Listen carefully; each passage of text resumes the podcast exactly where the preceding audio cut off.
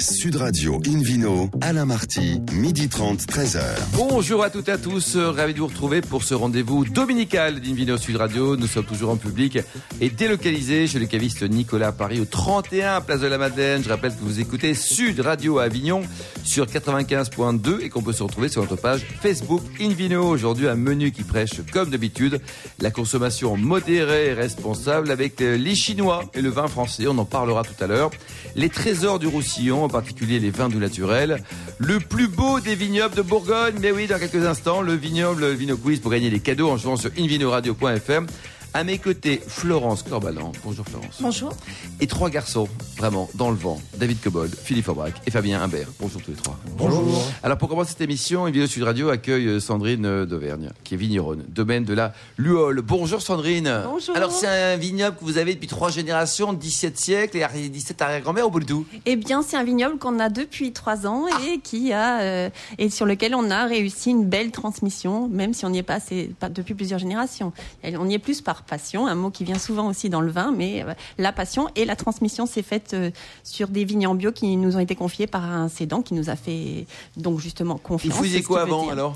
Alors avant, moi j'ai été euh, enseignante et puis j'ai été chargée de mécénat d'une grande salle de spectacle et mon mari avait une entreprise d'informatique. Donc on est arrivé au vin par la bouteille, la dégustation et notamment les clubs Wine and Business Club. C'est vraiment par la dégustation qu'on est arrivé au produit, c'est un produit qui, qui nous parle de la terre jusqu'à la dégustation. C'est un produit dont on avait envie de, de se rapprocher. Voilà. De le vivre. Et- De et le les- Florence. et les puces, les puces ont joué un rôle quand même. Comment ça les puces, David Bah, euh, puces, hein. Micro-informatique, c'est les puces. Ah, hein. les puces. Mais vous arrivez euh, au vin par la mer aussi. Hein. Chez Oui. vous, c'est c'est pas la mer qui prend l'homme, mais c'est plutôt le vin qui prend la mer. Racontez-nous. Oui, eh bien, avant de, de s'engager définitivement à s'ancrer euh, les pieds dans les vignes, on a fait un voyage effectivement de transformation. Euh, on savait qu'on allait, qu'on avait envie de se transformer dans le monde du vin, donc à la fois on a pris du recul sur un voilier, ça semble étonnant, Combien mais sur ce Combien temps un an et demi. Mais sur D'où le voilier, temps aller. D'où le temps les perpétuel. Euh, mais sur ce voilier, on a emmené euh, plusieurs euh, cuvées euh, françaises, 30 en l'occurrence, afin à chaque escale de faire des accords mets et vins inédits. Ce projet s'appelait Les Vents des Anges.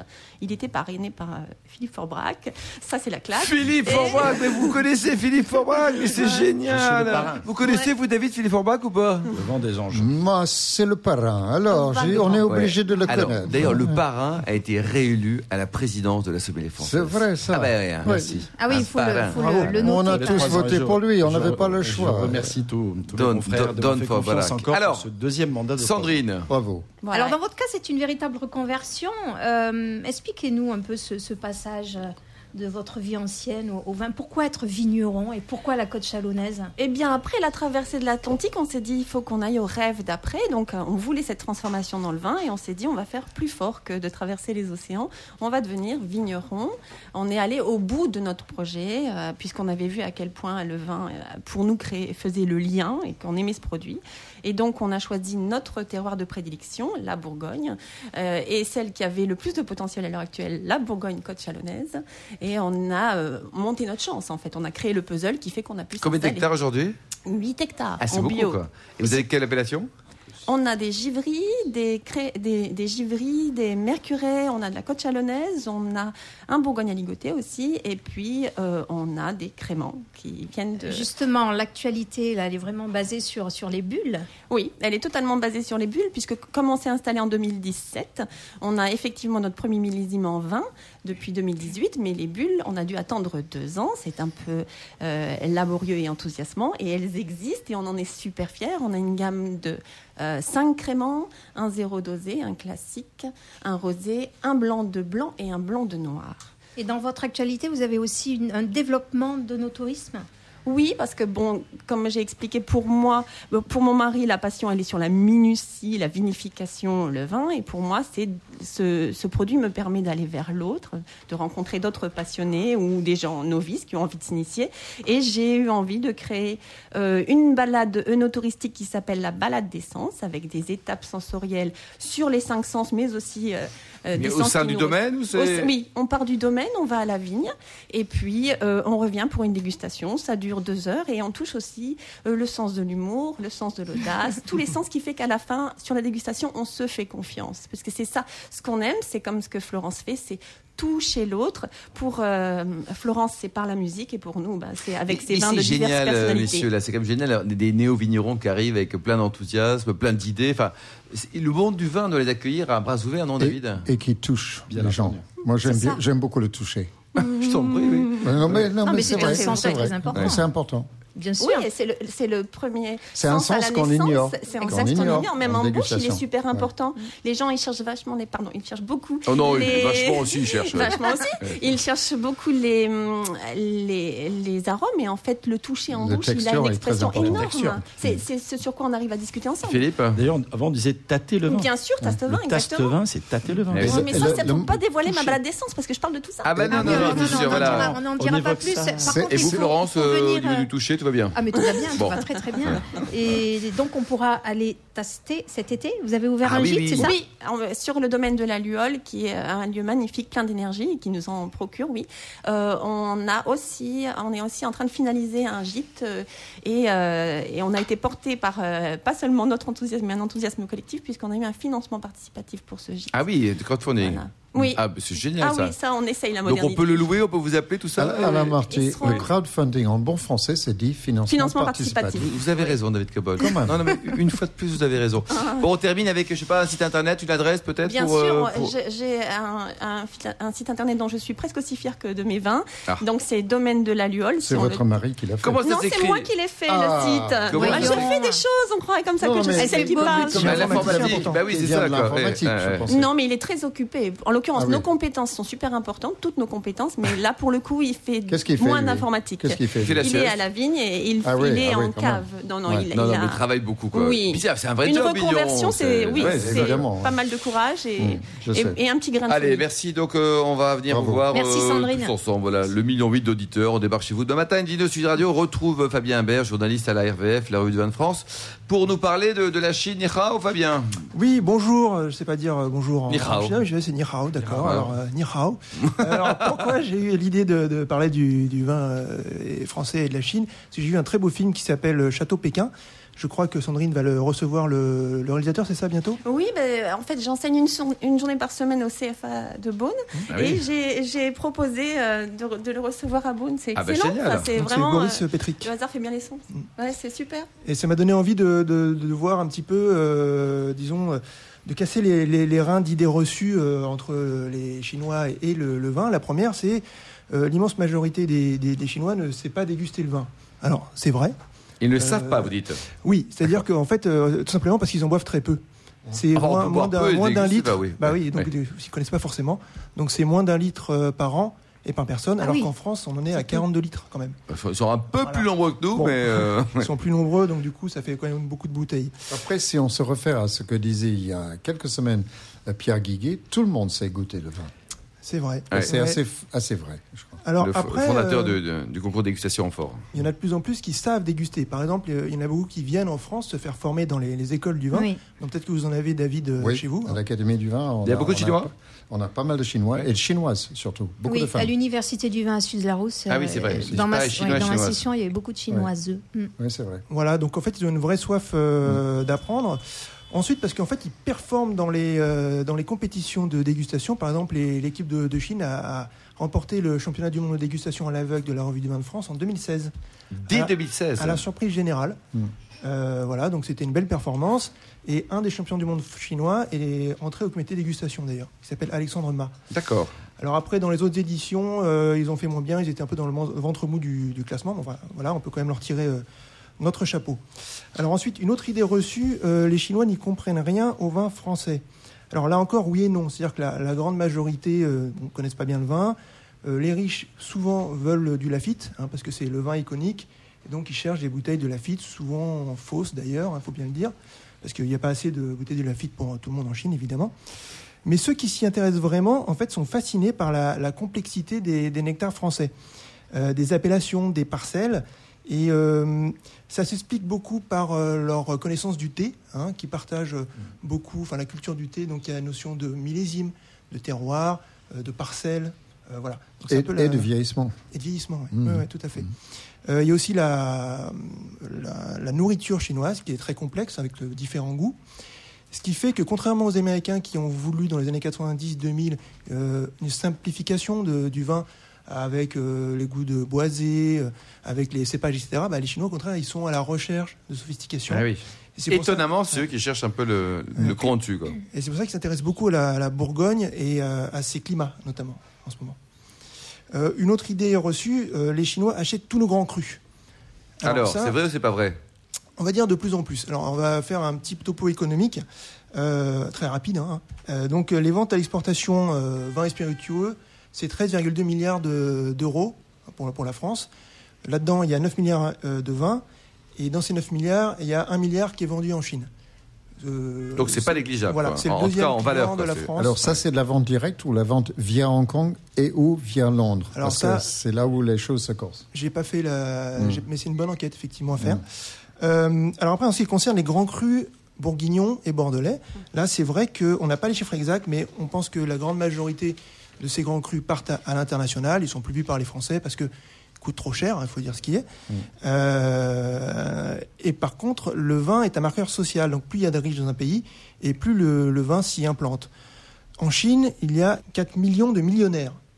Oui, c'est vrai que c'est pas facile à dire, mais enfin, ça fait quand même beaucoup de zéros tout ça. hein. 2,14 en France. 4 millions Ouais. de millionnaires. Et euh, en, dans 5 ans, ils seront euh, près de 6 millions. En fait, ça augmente énormément. Et, Mais millionnaires en yuan ou en, dollars En En euros. quoi, d'accord. et, euh, alors ensuite, comme il y a de plus en plus de, de millionnaires, donc beaucoup de ces millionnaires achètent le vin et effectivement, ils le rapatrient à Hong Kong parce qu'il n'y a pas de, il y a pas de taxe.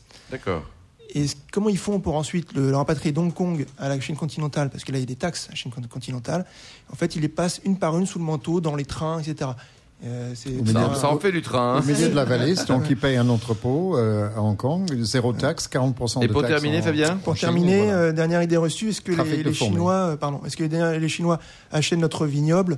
On va dire que non. hein. Ah, non. Euh, en- Ils ont en- combien du Bordelais au pourcentage? Bah, 150. euh, 150%? pourcent, Non, mais Non. 150 sur 8000. 150 propriétés Ouais, sur donc 8000. on est à moins d'un pour cent. Merci beaucoup Fabien, merci à tous. On se retrouve dans un instant au bar à vin du caviste Nicolas à Paris, place de la Madeleine, avec euh, le vidéo quiz euh, pour gagner les cadeaux en jouant sur invinoradio.fm et puis euh, parler des trésors des Roussillons, évidemment on parlera des vins doux naturels. Sud Radio Invino, Alain Marty, midi 30, 13h. Retour à la cave Nicolas Paris, place de la Madeleine pour cette émission en public et délocalisée avec The Florence Corbalan et le Vino Quiz. Je vous rappelle le principe du Vino Quiz. Chaque semaine, nous vous posons une question sur le vin et le vainqueur gagne un très beau cadeau, à savoir un abonnement d'un an à la revue du vin de France. Voici la question de ce week-end. La société Bordeaux Vinéam, dont notre invité Jean-Baptiste Soula est le directeur général, produit exclusivement, réponse A, des vins issus de l'agriculture biologique, réponse B, des vins jaunes, réponse C, du vin sans alcool. Pour répondre et gagner un abonnement d'un an à la revue du vin de France, rendez-vous toute la semaine sur le site invinoradio.fr, rubrique Vino Quiz.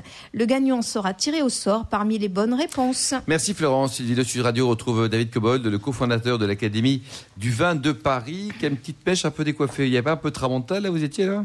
Non, non, mais je me suis beaucoup marché à Paris pour goûter des vins pour les futures foires au vin. Donc je vous en parlerai peut-être euh, après le mois d'août. Alors aujourd'hui, on parle des vins naturels, d'où l'allusion à la tramontane. Mais c'est pas Oui, c'est ça, oui. oui non, je, vois, je vois bien la connexion. euh, Vous avez l'esprit euh, d'escalier, Alain Marty. Euh, L'escalier. Très je bien. me méfie toujours, et il faut se méfier toujours des modes. Par exemple, la mode est au rosé, alors que la plupart des rosés sont sans intérêt. Vous avez plein de copains en France. La- hein le Ouais. mode n'est pas au vin doux naturel, alors qu'une énorme proportion des vins doux naturels sont des vins merveilleux. Or qu'on n'en veut pas. Pourquoi? Alors c'est un paradoxe. Euh, la mode est stupide, basée sur des faux raisonnements et, et- et des a priori.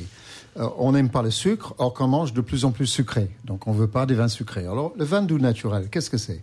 C'est une désignation purement française, or que la technique est assez internationale. On fait des vins doux naturels ou des vins avec cette technique au Portugal, en Espagne, en Sicile, euh, en Chypre et dans plein de pays au monde.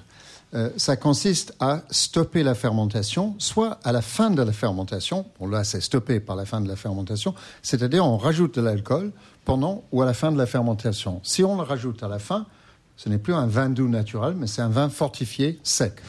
L'exemple, c'est certains Madères et la plupart des Xérès. Euh, en France et euh, dans le Douro, euh, pour le vin de Porto, on rajoute de l'alcool en cours de la fermentation pour tuer les levures et conserver du sucre dans le vin.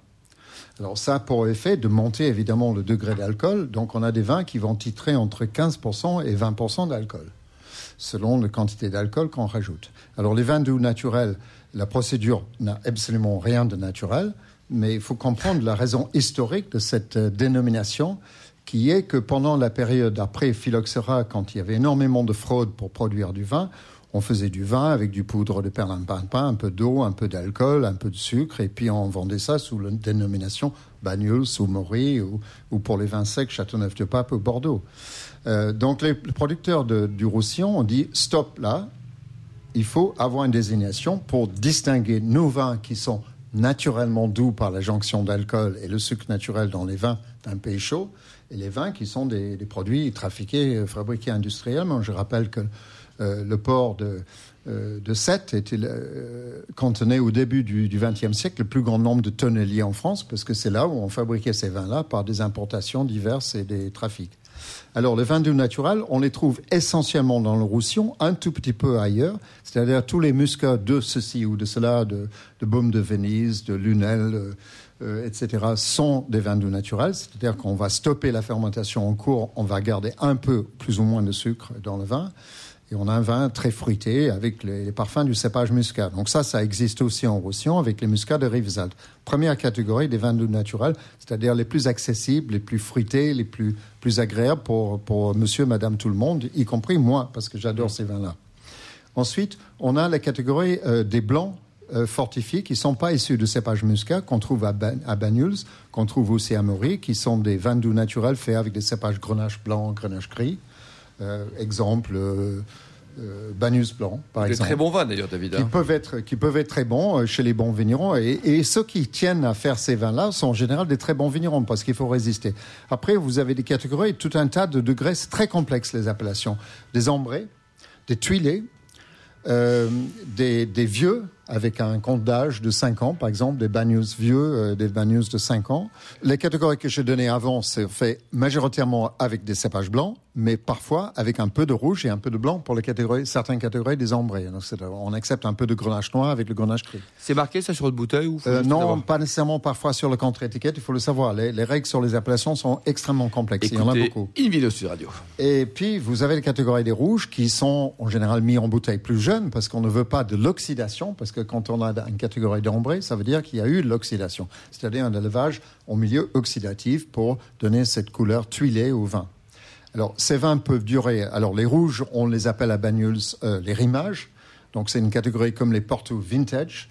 Et à Maury, on appelle ça des Maury Vintage, euh, comme par exemple Massamial ou. euh, bon, et à, Bandol, à, Ban- à Banyuls, pardon, le domaine, comment ça s'appelle, des Poli, fait, fait un excellent bon, ça, ouais. Banyuls Rimage. Bah, le Pic Johan, il y en a quelques-uns. m'a donné Alors, il y en a quelques-uns et tout le monde fait les différents styles. Euh, je parlerai dans 15 jours, de, enfin euh, 13 jours exactement, d'une autre catégorie qui sont les rancios, mais qui ne sont pas des vins doux naturels, qui sont également une catégorie Et intéressante. au niveau des prix, David, pour terminer Alors, c'est extrêmement variable, Ah. mais, mais surtout que c'est très, très raisonnable, parce que ces vins ont une durée de vie quasiment non Illimité, finie, oui, illimitée. oui, ouais. Euh, J'ai pu goûter des vins qui avaient 100 ans, qui étaient encore magnifiques, parce qu'il y a de l'alcool et du sucre, donc Ouais, ça donc tient. ça peut durer très Il y a longtemps tout ce qu'il faut.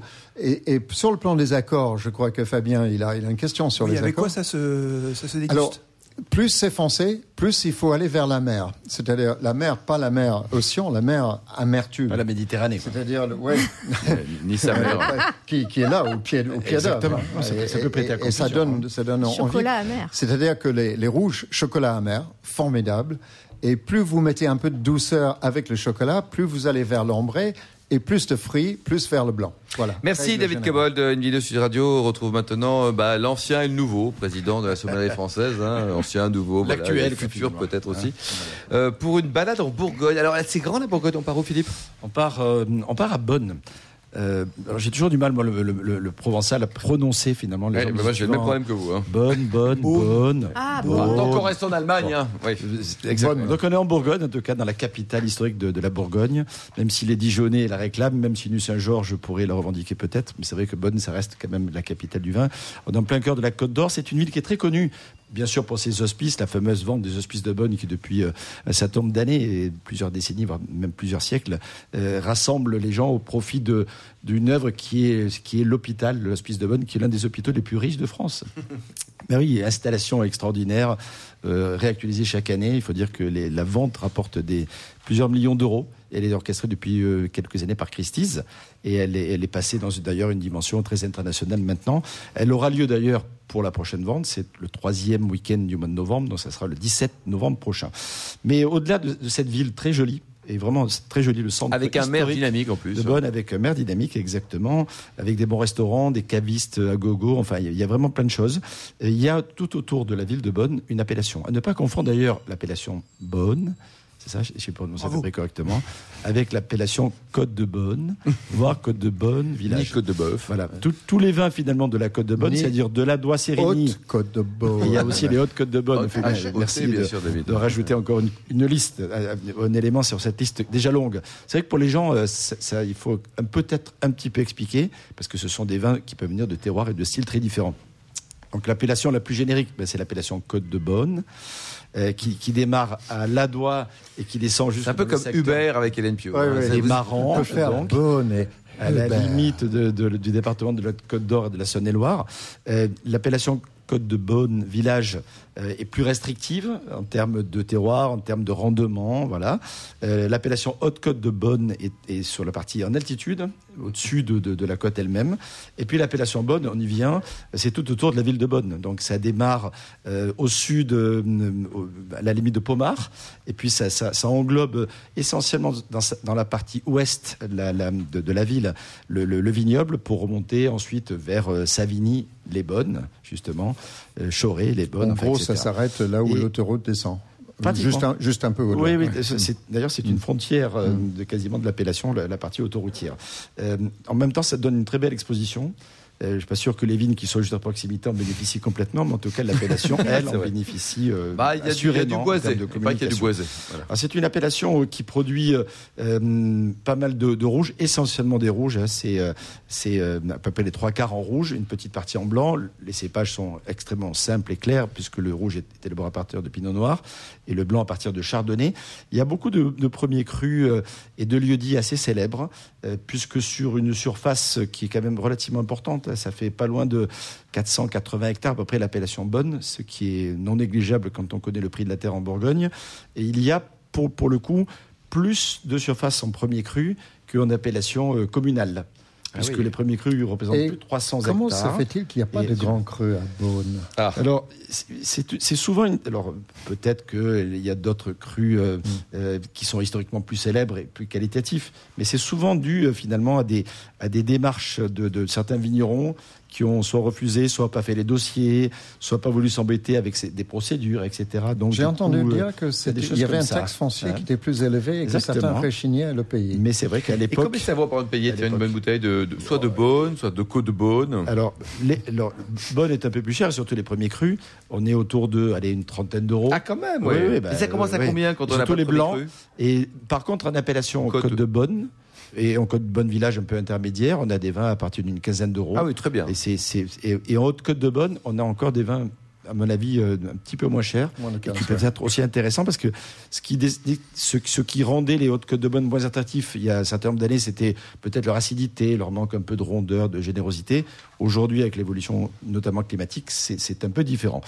Quelques hum, Vigneron valeureux. Quelques vignerons, les vignerons. Alors, quelques premiers crus très intéressants. Ocra, le Clos des Ursulines, par exemple, les 100 vignes, les Grèves, qui fait partie des plus grands terroirs connus, les Marconnais également, et quelques producteurs ou négociants qui Clos font des des très Mouches, jolis vins. Clos des Mouches. Alors, le Clos des Mouches, il, il- il est, c'est vrai qu'il a- il est à cheval sur, Oui, oui. sur Bonne, Oui. bien entendu, mais, mais- et, et- et sur Pomard un petit peu, mais le Clos des Mouches, c'est- qui appartient à la maison de Rouen notamment, c'est magnifique. Alors, dans, parmi les, les, les noms célèbres de cette appellation, Champy, Chanson, Emmanuel Giboulot, Bouchard Père et Fils, Drouin, enfin les grands vinificateurs ou négociants de la place, le domaine Gagé qui appartient à la maison Louis Jadot ou encore Pierre Labbé qui fait des jolis vins sur Bonne également. Merci. Même s'il est connu sur Vougeot. Exactement. Merci beaucoup Philippe Forbrac. Merci également à vous, Florence Corbalan, David Cobol et Fabien Imbert. Merci également à Charlotte qui a préparé cette émission ainsi qu'à Sébastien pour la technique. Fin de ce numéro d'Invino Sud Radio. Pour en savoir plus, rendez-vous sur le site sudradio.fr, invinoradio.fr ou sur notre page Facebook Invino. On se retrouve samedi prochain à 12h30 pour une nouvelle émission. On sera toujours en public et délocalisé.